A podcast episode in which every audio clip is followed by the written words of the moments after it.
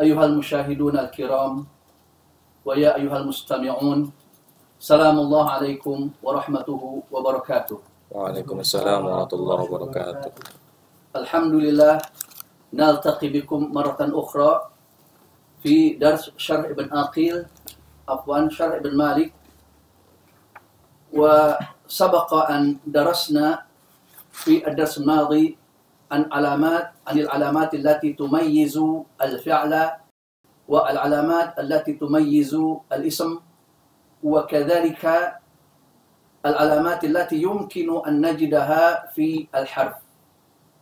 ونود أن نواصل حديثنا في هذا البرنامج. وأريد أن أنبهكم بأن هذا البرنامج تقدمه مؤسسة بيسا.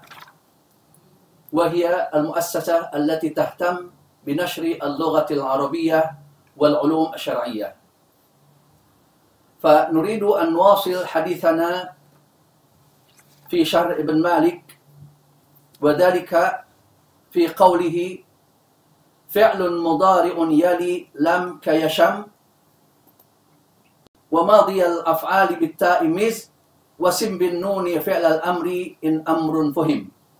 والأمر إن لم يكن للنون محل فيه واسم نحص وحيهل في هذه الأبيات شرع ابن مالك في شرح أنواع الأفعال. والفعل في اللغة العربية ينقسم إلى ثلاثة أقسام فعل مضارع وفعل ماض وفعل أمر. وكل فعل له علاماته يميزه عن نوع آخر من الفعل. فبداية نتحدث عن الفعل المضارع. علامة الفعل المضارع أن يقبل دخول لم عليه كما مثل ابن مالك في ألفية فقال لم يشم وأصله لم يشم. فهو وهو من شم يشم. وأقول أنا شممت هذه الرائحة. طبعا هناك لغتان في شم. اللغة الأولى على وزن فعل يفعل فهو شم يشم. واللغة الثانية هنا شم يشم. ومن الباب الرابع على وزن فاعل يفعل. وقال ابن مالك إن فاعل يفعل في شم أفصح من فعل يفعل. والأفصحية هنا بالنظر إلى أولئك العرب الذين قالوا فأكثرهم يقولون شم يشم وبعضهم يقولون شم يشم. يقول ابن مالك هنا العلامة التي يمكن أن نجدها في الفعل المضارع هنا صلاحية دخول لام هنا على هذا الفعل المضارع. فيقال لم يشم وأصله لم يشمم. ولكن أدغمت الميم في الميم فقيل لم يشم. فيشم هنا إذا أردنا أن نعرف فنقول يشم هنا هذا فعل مضارع مجزوم بلم وعلامة جزمه السكون. وحرك هنا بالفتح للإدغام فيقال لم يشم. هذا سندرس فيما بعد. هذه هي العلامة التي يمكن أن نجدها في الفعل المضارع. أما العلامة التي تميز الفعل الماضي عن الفعل المضارع وفعل الأمر هنا التاء. هذه التاء إما أن تكون تاء الفاعل كذهبت ورجعت أو تاء التأنيث كرجعت فاطمة وذهبت عائشة. فإذا وجدنا فعلا فيها هذه التاء فنحن نحكم على أن هذا الفعل فعل ماض. أما بالنسبة للعلامة التي يمكن أن نجدها في في فعل الأمر هنا صلاحية دخول نون التوكيد سواء كانت هذه النون ثقيلة أم خفيفة كقولنا اذهبن وإذهبن. نقول يا محمد اذهبن ويا علي اذهبن. ثم دلالة هذا الفعل أعني فعل الأمر هنا على الأمر بصيغته على الطلب بصيغته. فإذا وجدنا فعلا يدل بصيغته على الأمر والأمر هنا نوع من الطلب فهذا دليل على أن هذا الفعل فعل الأمر. وكذلك هذا الفعل يمكن أن يقبل نون التوكيد. وإذا وجدنا كلمة دالة على الأمر ولكن هذه الكلمة لا يمكن أن تقبل نون التوكيد ففي هذه الحالة نقول إن هذه الكلمة ليس فعل الأمر وإنما هو اسم فعل.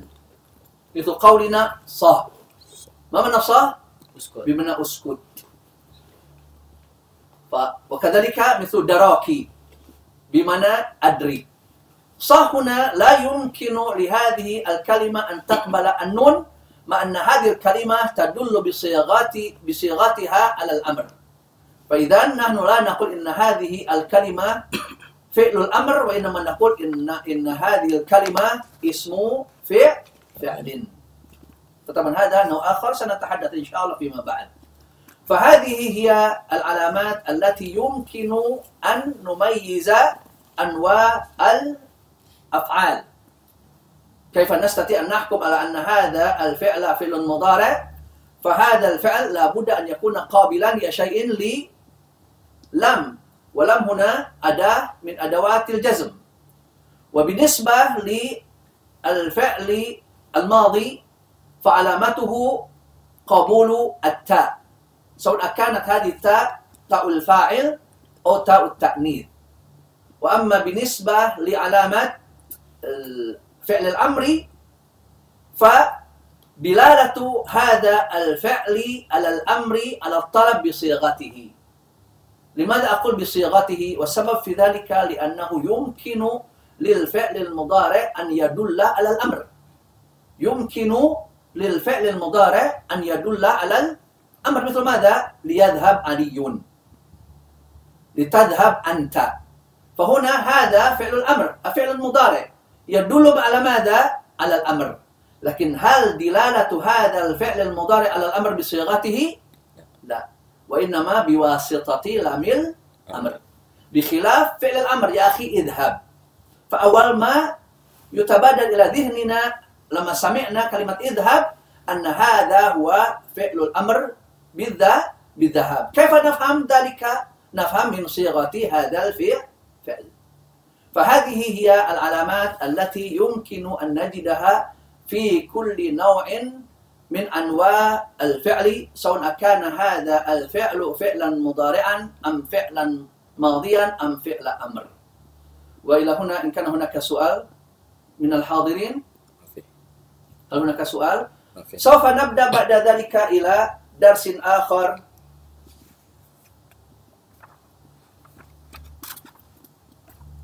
وهو الحديث عن الإعراب والبناء.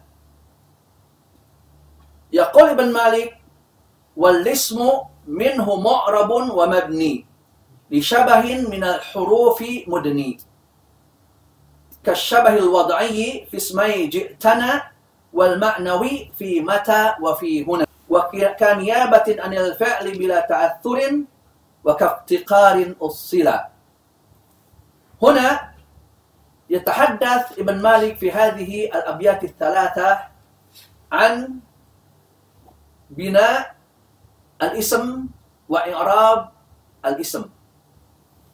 ما المراد من الإعراب والبناء؟ انظروا.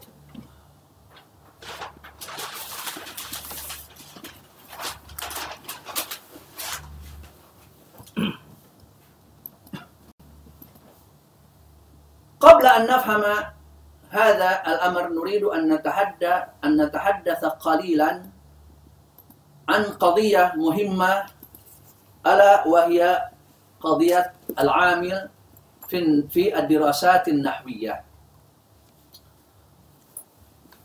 يا إخوان لا بد من أن نعرف أن نظرية النحو العربي تتكون من ثلاثة أركان تتكون من ثلاثة أركان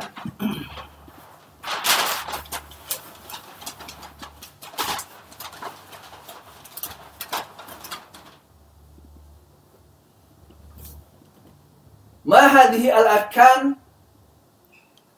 العمل والعامل والمعمول ماذا؟ العمل والعامل والمعمول.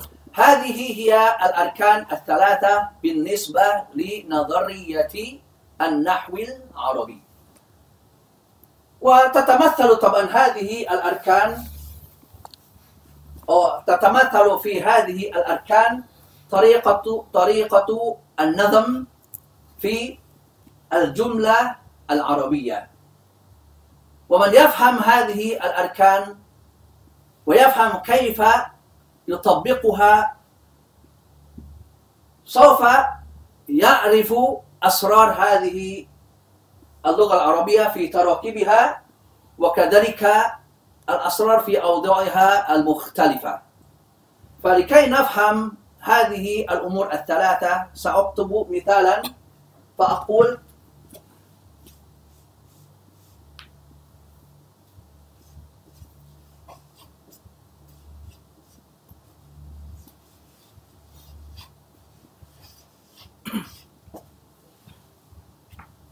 أكرم محمد عليا. انظر هنا. أكرم محمد عليا. سوف نشرح أركان نظرية النحو العربي من خلال هذه الجملة البسيطة. إنما أقول أكرم محمد. نجد كلمة محمد هنا مرفوع نجد كلمة محمد هنا ماذا مرفوع مرفوعة كما نجد كذلك أكرم محمد عليا كلمة عليا هنا ماذا منصوب منصوبة. الرفع والنصب في كلمة محمد وفي كلمة علي هذا هو العمل. هذا هو العمل. ما الذي عمل؟ الرفع في محمد فعل أكرم. فأكرم هذا هو ماذا؟ الع العامل. فأكرم عمل الرفع في محمد. لماذا؟ لأنه فاعل. وأكرم عمل النصب في عليا. لماذا؟ لأن عليا هنا مفعول به. فأكرم هذا هو ماذا؟ العامل. ومحمد وعليا هما معمولان والرفع والنصب هذا هو العمل فلذلك فلذلك نقول فهمتم هذا الشيء فإذا فهمنا هذا الشيء ننظر هنا إلى التعريف فنقول الإعراب أثر يحدثه العامل في آخر الكلمة لماذا نقول في آخر الكلمة؟ والسبب في ذلك لأن أن هنا يبحث عن ماذا؟ عن تغير آخر الكلمة بسبب ماذا؟ العوامل الداخلة على هذه الكلمة. فالتغيير هنا حاصل أين؟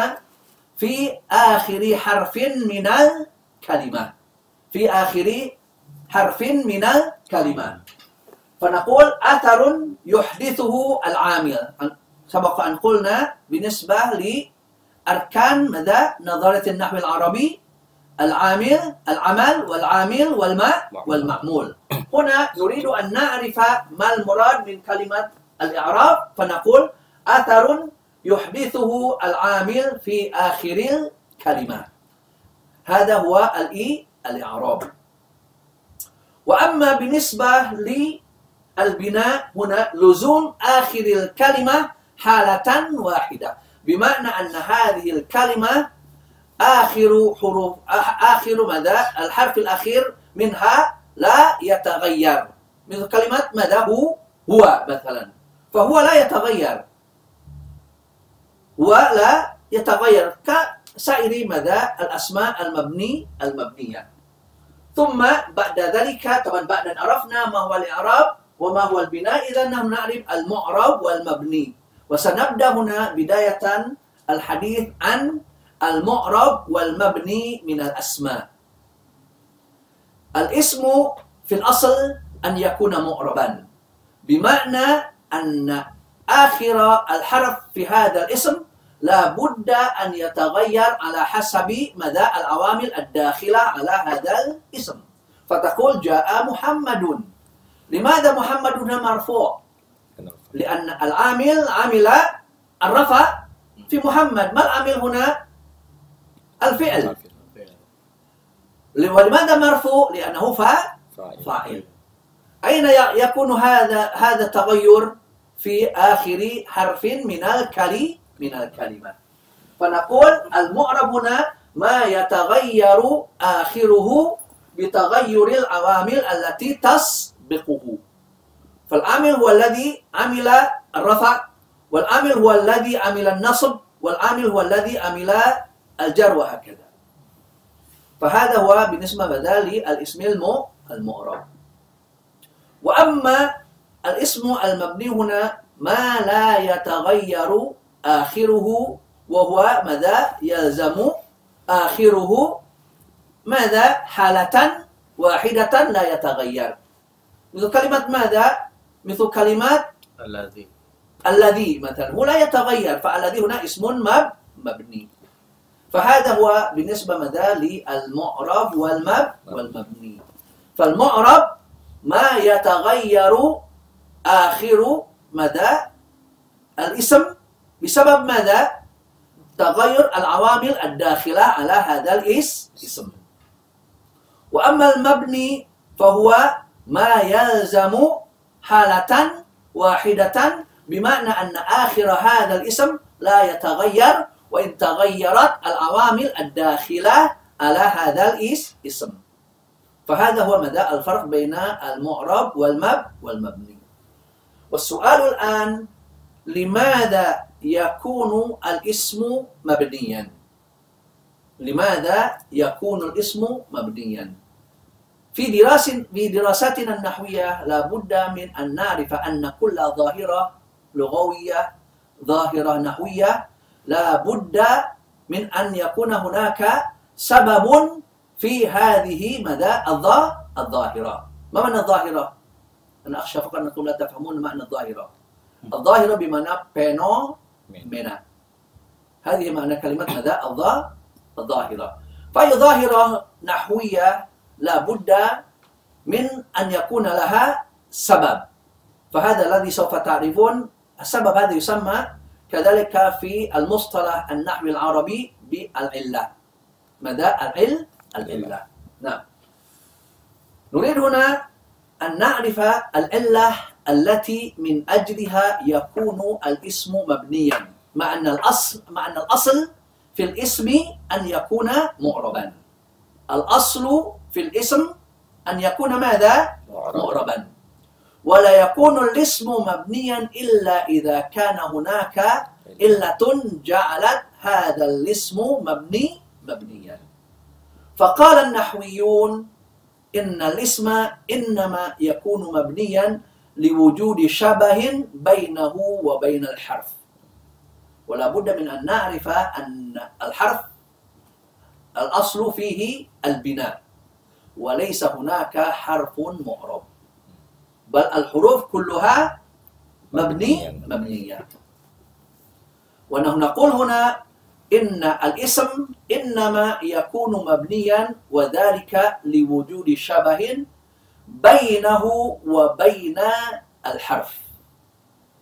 ما أوجه الشبه بين الاسم المبني وبين الحرف. قبل ذلك نريد أن نتذكر ما سبق أن درسنا في الدرس الماضي. كلمة الشبه. ما الفرق بين شبه وشبه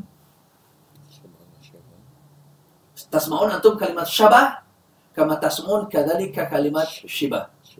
وإنما ركزت هنا على هذه ال- النقطة والسبب في ذلك لأنني أجد بعض الطلاب لا يزالون يتحيرون في استخدام أو في التفرقة بين شبه وبين الشبه الشبه هذا اسم المصدر درس أنتم في الدرس الماضي ماذا؟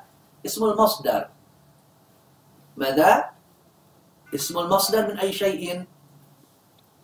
شبيه إما من أشبه يشبه أو من شبه يشبه كما قلت لكم اسم المصدر لا يكون من الثلاثي مزيد. المزيد اسم المصدر لا يكون إلا من الثلاثي المزيد.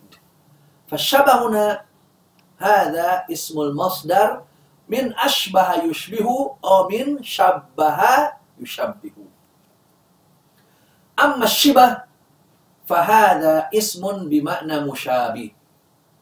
فلذلك أنت تقول يا أخي أنت شبه أبيك.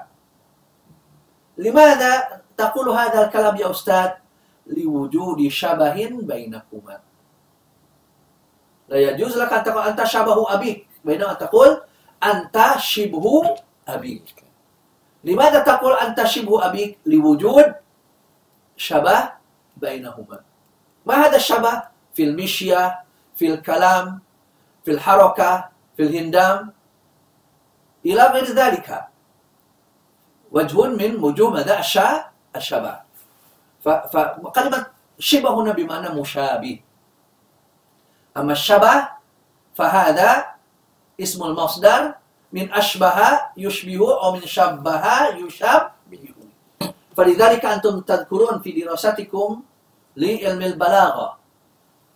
في دراستكم لعلم البيان في باب التشبيه. ما هي أركان التشبيه؟ كم؟ أركان التشبيه أربعة. مشبه ومشبه به وأداة التشبيه ووجه الشبه. ليس وجه الشبه وإنما وجه الشبه. فالشبه هنا ماذا؟ اسم مصدر. المصدر. نعم. نعود للدرس مرة أخرى. يكون الاسم مبنيا إذا كان مشبها للحرف. الاسم يكون ماذا؟ مبنيا إذا كان مشبها إذا كان يشبه الحرف. والسؤال الآن ما هي أوجه الشبه بين الاسم المبني وبين الحرف؟ حصر ابن مالك وغيره من العلماء على أن أوجه الشبه هنا في أربعة أمور. في أربعة أمور أو في أربعة أو أوجه من الشبه. الأول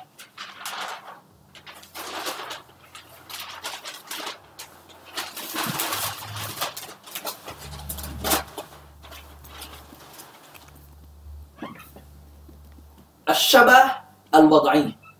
فهذا أول أوجه مدى الشبه بين الاسم المبني وبين الحرف. ما هو الشبه الوضعي؟ ما مراد ذلك؟ أنتم تعرفون أن أكثر الحروف موضوعة على حرف واحد. أن أكثر الحروف موضوعة على حرف واحد أو على حرفين فقط. فإن كنا نجد بعض الحروف أكثر من بعد ثلاث حروف.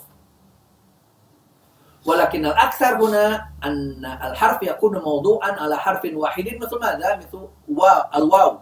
حرف عطف واو القسم. فهنا ماذا؟ حرف على حرف واحد. الحرف هنا مقابل الفعل الفعل والاسم. أما الحرف المراد هنا الثاني حروف الحروف الهجائية. ألف باء تاء تاء جيم هاء فرقوا بين هذا الحرف وهذا الحرف وأنا أتحدث أمامكم. نعم. فأقول هنا نجد أن أكثر الحروف موضوعة على حرف واحد مثل الواو وال والفاء وكذا مثل ماذا؟ كاف. والكاف. ونجد اسما كذلك موضوعا على حرف واحد. مثل ماذا؟ عن. مثل الضمائر. مثل بعض الضمائر ضمائر. تقول كتبت. كتبت. كتبت. وكذلك بعض الأسماء موضوعة على حرفين. وهذا كذلك يشبه مدى الحرف. والسبب في ذلك لأن كثيرا من الحروف موضوعة على حرفين مثل ماذا؟ مثل من؟ ومثل في؟ ومثل ماذا؟ عن. فهو و؟ عن. عن. أن كذلك أن الناصبة فالحروف هنا موضوعة على حرفين ونجد كذلك بعض الأسماء موضوعة على حرفين. فلذلك مثل ابن مالك بقوله ماذا؟ كجي تا نا. التاء هنا على حرف واحد جي تا تا هنا على حرف واحد. ونا هنا نا الفاعلين على حرف حرفين. ومن هنا ومن هنا نجد هنا أن الضمائر وإن كان بعضها على ثلاث أحرف وبعضها بل بعضها وصل إلى خمسة حروف. ولكن هذه الأشياء الأسماء تحمل ما كان موضوعا على حرف واحد أو على حرفين. ومن هنا نجد أن الضمائر كلها ماذا؟ مبني مبنية. وإذا سئلت لماذا يكون الضمير هنا مبنيا؟ تقول لوجود شبه بينه وبين الحرف. ما وجه الشبه هنا؟ الوضعي. الوضع؟ الوضعي. الوضع. عرفتم أن الوضع الآن؟ الوضع. نعم. هذا هو النوع الأول من أوجه الشبه بين الاسم المبني وبين الحرف. النوع الثاني من أوجه الشبه هنا الشبه المعنوي معنوي. المراد من هذا الأمر أننا نجد بعض الأسماء مثل بعض الحروف من حيث المعنى. من حيث ماذا؟ الماء المعنى. فإذا وجدنا اسما له معنى من معاني الحروف نجد هذه الأسماء كلها ماذا نجد هذه الأسماء ماذا مبني مبنية. على سبيل المثال على سبيل المثال. هناك حرف موضوع لمعنى الاستفهام. هناك حرف موضوع لمعنى الاستفهام. ماذا؟ متى؟ حرف حرف. حرف. هناك حرفان للاستفهام. وهما الهمزة وهل الهمزة وهل. لماذا وضع الحرفان هنا للاستف؟ للاستفهام. ونحن نجد بعض الأسماء كذلك موضوعة للاستفهام. مثل ماذا؟ من. مثل من. من. ومتى كما قلت وأين وأيان وما. وما. وكم. وكم. كذلك. هذه الأسماء كذلك موضوعة للاستفهام. ونجد هنا شبها بين ماذا؟ بين هذا الاسم المبني وبين الحرف. من حيث ماذا؟ من حيث الشبه المعنى المعنوي. وكذلك مثال آخر. هناك حرف موضوع للشرط. هناك حرف موضوع لمعنى الشرط. ماذا؟ إن. إن. إن. إن. هذا حرف باتفاق. ثم بعد ذلك نجد بعض الأسماء كذلك موضوعة للاستف للاستفهام.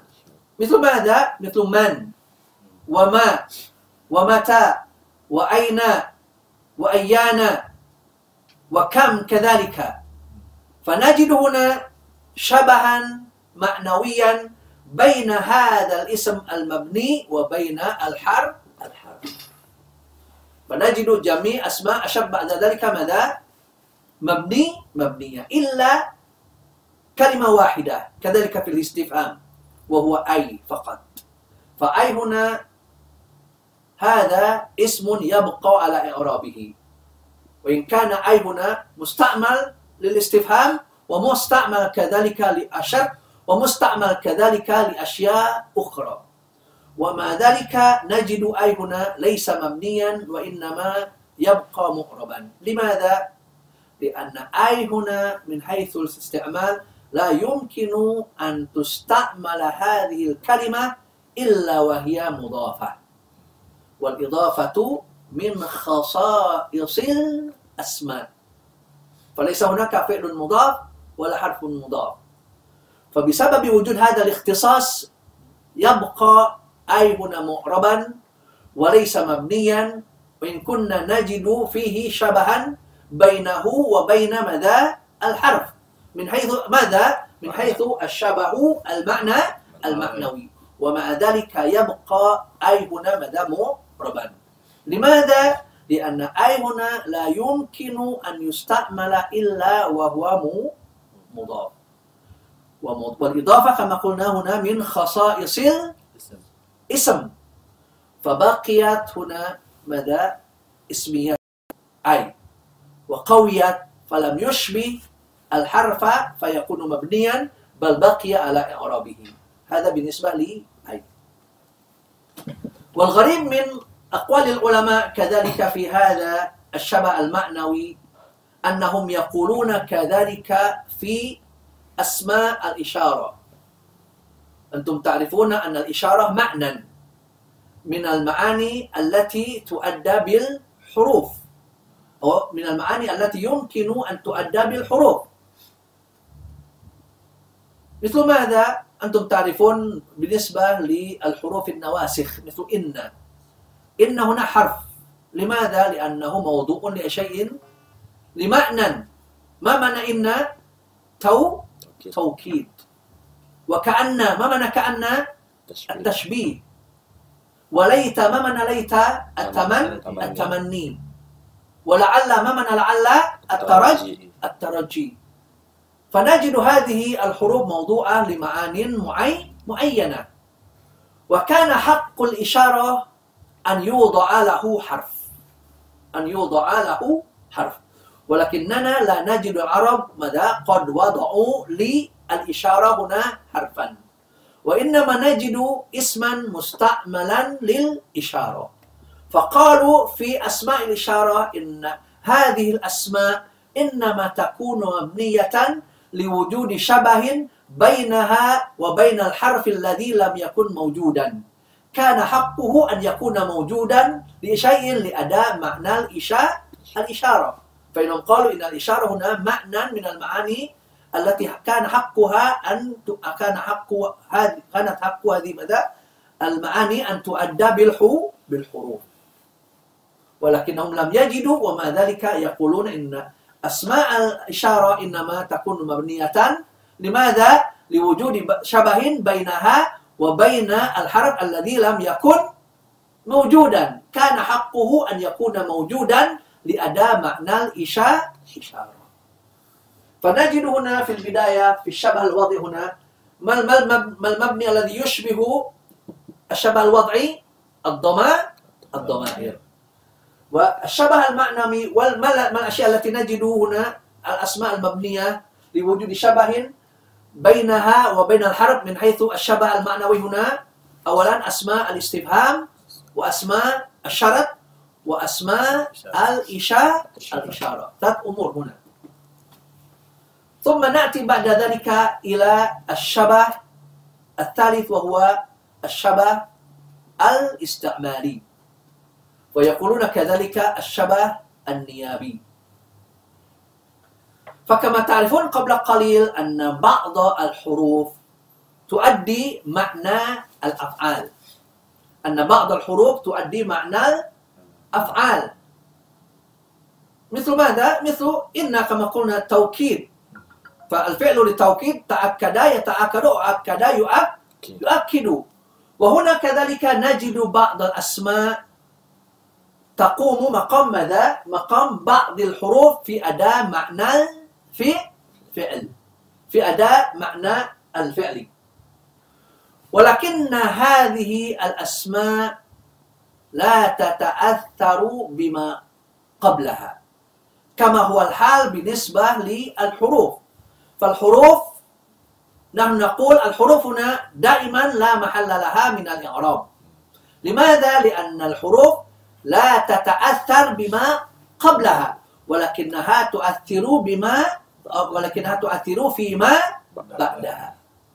وكذلك طبعا المثال هنا أسماء الأفعال. المثال هنا ماذا؟ أسماء الأفعال. اسم الفعل هنا اسم الفعل هنا يؤدي معنى الفعل. اسم الفعل هنا يؤدي معنى الفعل كما هو الحال بالنسبة لبعض الحروف. ولكن اسم الفعل هنا لا يدخل إلى الفعل. لماذا؟ لعدم قبول اسم الفعل علامة من علامات الفعل. لعدم قبول علامة من علامات الفعل. ولكن اسم الفعل هنا يمكن أن يقبل علامة من علامات الاسم. مثل كلمة صاء مثلا. إذا أردت أن آمركم بالسكوت عن الحديث عن الموضوع الذي نحن نتحدث عنه الآن. وإذا أردت أن أسكتكم هنا عن أي عن أي كلام فأنا أقول يا أخي صهين. هنا جدنا هنا زدنا هنا ماذا؟ التن التنوين. والتنوين هذا ما اسمه؟ تنوين تن تنكير. كما سبق أن درسنا. والتنوين تن تنكير. تنكير. وكذلك هنا صهين. فنجد هنا علامة من علامات الاسم. فلذلك يقال إن هذا النوع ماذا؟ اسم الفعل. وسوف تعرفون أنتم بالنسبة للاسم الفعل هنا. هذا يخالف سائر الأسماء. الأسماء كلها معربها ومبنيها لا بد أن تكون لها محل من الإعراب ما المراد من أن يكون له محل من الإعراب إما أن يكون فاعلا وإما أن يكون مفعولا به وإما أن يكون مبتدأ وإما أن يكون خبر ماذا خبرا وإما أن يكون مجرورا بحرف الجر إلى آخره هذا بالنسبة لماذا للأسماء الأسماء لابد ماذا أن يكون لها محل من الإعراب بخلاف ماذا اسم الفعل اسم الفعل هنا مثل الحرف تماما لا محل له من الإعراب. لماذا لا يكون له محل من الإعراب؟ لأن اسم الفعل هنا يشبه الحرف. في أي شيء؟ في عدم التأث تأثر. هنا يدخل في الاستعمال. لا يتأثر ولكنه يؤث يؤثر. وهو كذلك يعمل عمل الحروف في أداء معنى في فعلي. فهذا هو بالنسبة للنوع الثالث وهو ماذا؟ الشبه الاستعمالي والشبه الاستعمالي هنا يكون في أمرين. أحدهما أحدهما عدم التأثر. نعم.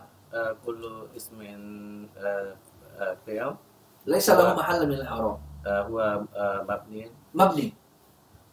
حتى لا تقول ولا ولا تقول لهما أف. فأف هذا مبني على الكسر. نعم كلمة أف هنا مب مبني لماذا مبني؟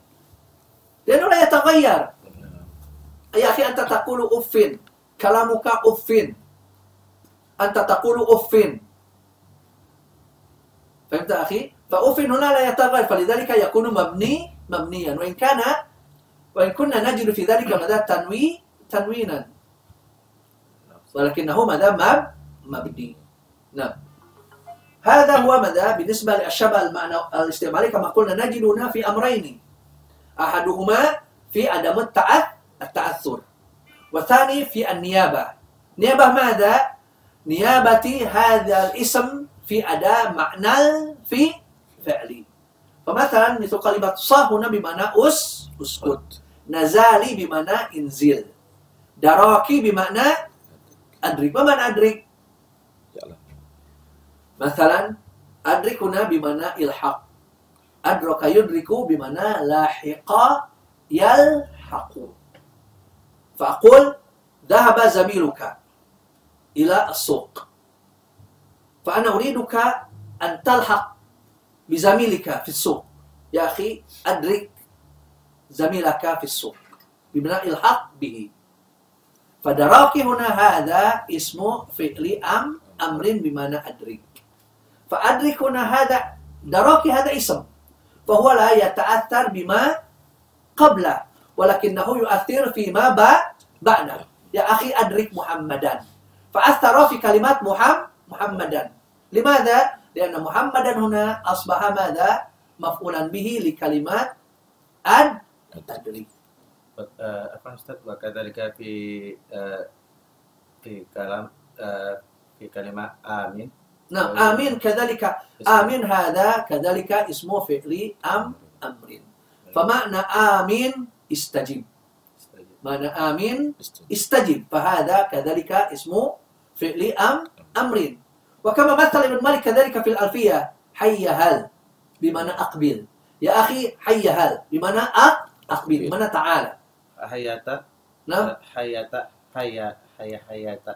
هيهات لا هيهات شيء آخر. هيهات كذلك حياتا نعم هيهات بمعنى بعد هذا بعد. اسمه فعل ماض هذا هيهات هذا بمعنى بعو بعد بمعنى اسمه فعل ماضي ماض فتقول هيهات مكة هيهات مكة وتقول هيهات بابوا بمعنى هذا مكان بعيد جد جدا فهيهات هنا اسمه فعل ما ماضي. فهمتم هنا؟ نعم. النوع الثاني أو عفوا النوع الرابع من أوجه الشبه بين الاسم المبني وبين الحرف هنا الشبه الافتقاري ونجد هذا الشبه في الأسماء الموصولة. فالاسم الموصول لا يمكن أن نفهم المراد منه إلا مع وجود صي صلة فالصلة هي التي تحدد المعنى المراد من الاسم الموصول وكذلك هذا مثل ماذا؟ مثل الحرف الحرف هنا لا يمكن أن نفهم المراد من الحرف إلا مع وجود شيء آخر أقول إذا قلت محمد في يا أخي محمد في تفهمون أنتم؟ لا نعم يستاذ ماذا؟ في ماذا؟ تقول محمد في الفصل تفهمون؟ لما قلنا محمد في الفصل أنتم تفهمون وكذلك يا إخوان جاءنا الذي جاءنا الذي يا أستاذ؟ فيحتاج إلى ما يكمل المعنى المراد من الله الذي فتقول يا إخوان جاءنا الذي رأيناه أمسي فالآن نفهم ماذا المراد من الله الذي فالذي هنا يكون مبنيا لوجود شبه بينه وبين الحرف من حيث ماذا؟ من حيث الافتي الافتقار والمراد من الافتقار هنا الافتقار المتأصل إلى الجملة ماذا؟ الافتقار المتأصل إلى الجملة فلا يمكن أن نفهم المراد من الذي إلا مع وجود صي صلة والصلة هنا ماذا؟ جملة ولا غير جملة؟ جملة فلذلك سوف تعرفون فيما بعد أن الأسماء الموصولة تسمى كذلك المعارف الناقصة الاسم الموصول يقال إنه معرفة ناقصة لماذا يقال إن الموصول هنا معرفة ناقصة؟ لأن هذا الموصول وإن كان معرفة ولكنه لا يؤدي معنى معينا إلا مع وجود صلة لماذا؟ السبب في ذلك لأن الصلة هي التي تحدد المعنى المراد من هذا الاسم الموصول ومن هنا كذلك ومن هذا الشبه الافتقاري كذلك نجد بعض الأسماء مبنية لإضافتها إلى جملة مثل ماذا؟ مثل إذا وإذ وحي وحيث فنجد, هذه الأسماء الثلاثة كذلك كلها مبنية لماذا؟ لوجود شبه بينها وبين الحروف من حيث ماذا؟ من حيث الشبه الافتقاري فنحن لا يمكننا أن نفهم إذا الظرفية وإذ الظرفية وحيث الظرفية إلا مع وجود ماذا؟ المضاف إليه الجم جملة المضاف إليه الجملة فتقول إذا جاء نصر الله والفتح فإذا هنا لابد أن تكون مضافة إلى الجملة أين المضاف إليه؟ جاء نصر الله وجاء نصر هنا ماذا؟ جم جملة فإذا حكمنا هنا على أن إذا هنا اسم وهذا الاسم مبني لماذا؟ لوجود شبه بينه وبين الحرف من حيث ماذا؟ من حيث الشبه الافتقار الافتقار فهذه هي أوجه الشبه الأربعة التي من أجلها نجد بعض الأسماء مبني مبنية نعدد الآن الأسماء المبنية بداية من الشبه الوضعي ماذا نجد هنا؟ الضمائر الضمائر والشبه المعنوي نجد هنا ماذا؟ أسماء استفهام الاستفهام. أسماء الشرط. أسماء الشرط. الشرط. وأسماء الإشارة. الإشارة. إشارة الإشارة. وبالنسبة للشبه الشبه الاستعمالي نجد هنا ماذا؟ أسماء الأف. الأفعال الأفعال. ونجد بالنسبة للشبه الابتقاري ماذا؟ الأسماء الموصول الموصولة اسم فعل نعم في. ماذا؟ اسم فعل أسماء الأفعال واسم الفعل أسماء الأفعال هذا جمعنا المفرد من أسماء الأفعال اسم الفعل فعل ثم زدنا كذلك إذا وإذ وحي وحيث وسوف نجد بعض الأسماء المبنية غير هذه الأشياء. ولكن تمثيلا لهذه مدى الأوجه أوجه الشبه بين الاسم المبني وبين الحرف مثلنا لهذه مدى الأسماء المبني المبني. طبعا نجد بعض الأسماء كذلك مثل كلمة أمسي مبني على الكسر اسم وكذلك قط وكذلك عوض. سندرس هذه الأشياء يعني في آه، الدروس المقبلة إن شاء الله. نعم. هذه هي مدى أوجه الشبه بين مدى الاسم المبني وبين الحرف الحرف. فالاسم يكون مبنيا متى؟ إذا كان مشبها للحرف. نعم. نعم. أسماء الظرف أهو مبني أو معرب؟ الظروف منها مبني ومنها معرب الظروف منها مبني ومنها معرب مثل ماذا مثل كلمة مس- أمسي مثلا معايا شيخ هذا معرب أو ماذا؟ مبني. مع. مع هذا معرب معرب نعم. بعضهم يقولون معرب في مع لكن يقال في لغة مع بالسكون سوف أذهب معك. هذه على لغة. فلا بد من أن نعرف ثم نريد أن نتحدث في في المستقبل بالنسبة مثلا للهجات العربية الفصيحة. ثم بعد ذلك سوف نتعرف على آه، أس- الأسباب التي من أجلها نقول إن اللغة التي نتحدث بها هي اللغة العربية الفصحى. لماذا نقول إن اللغة التي نتحدث بها هي اللغة العربية الفصحى؟ السبب في ذلك لأننا لا نتحدث بكل شيء ورد عن العرب. فأشياء كثيرة جدا وردت عن العرب في قديم الزمان. في عصر فصاحة أولئك العرب. ومع ذلك الفصاحة هنا مدى على مستويات. الفصاحة على مستويات. على مستوى الحروف وعلى مستوى الأصوات وعلى مستوى المفردات وعلى مستوى الترا التراكيب. نتحدث قليلا عن هذا ونكتفي بمدى بهذه الأوجه أوجه الشبه بين الاسم المبني وبين مدى الحرف. نريد أن نتحدث قليلا عن الأمر الذي من أجله نحن نقول إن اللغة التي نتحدث بها إن اللغة العربية التي نتحدث بها هي اللغة العربية الفصحى لماذا قلنا هذا الكلام؟ السبب في ذلك كما قلنا قبل قليل إننا لا نتحدث بكل شيء ورد عن العرب فلذلك ليس من الحكمة أن الإنسان عندما يريد أن يقال إنه فصيح أن يحفظ الكلمات الواردة في المعجم. والسبب في ذلك لأن الكلمات التي دونها العلماء في معاجمهم إنما هي كلمات فصيحة. وهناك درجات في فصاحة هذه الكلمات ونحن لا نتحدث إلا بأفصح هذه الكلمات فكما قلنا الفصاحة هنا على مستوى الأصوات على سبيل المثال. على سبيل المثال. اختلف رجلان من قبيلتين مختلفتين في كلمات صقر. فقال أحدهما أنا أقول صقر. وقال الآخر أنا أقول صقر الأول بالصاد والثاني بالسين.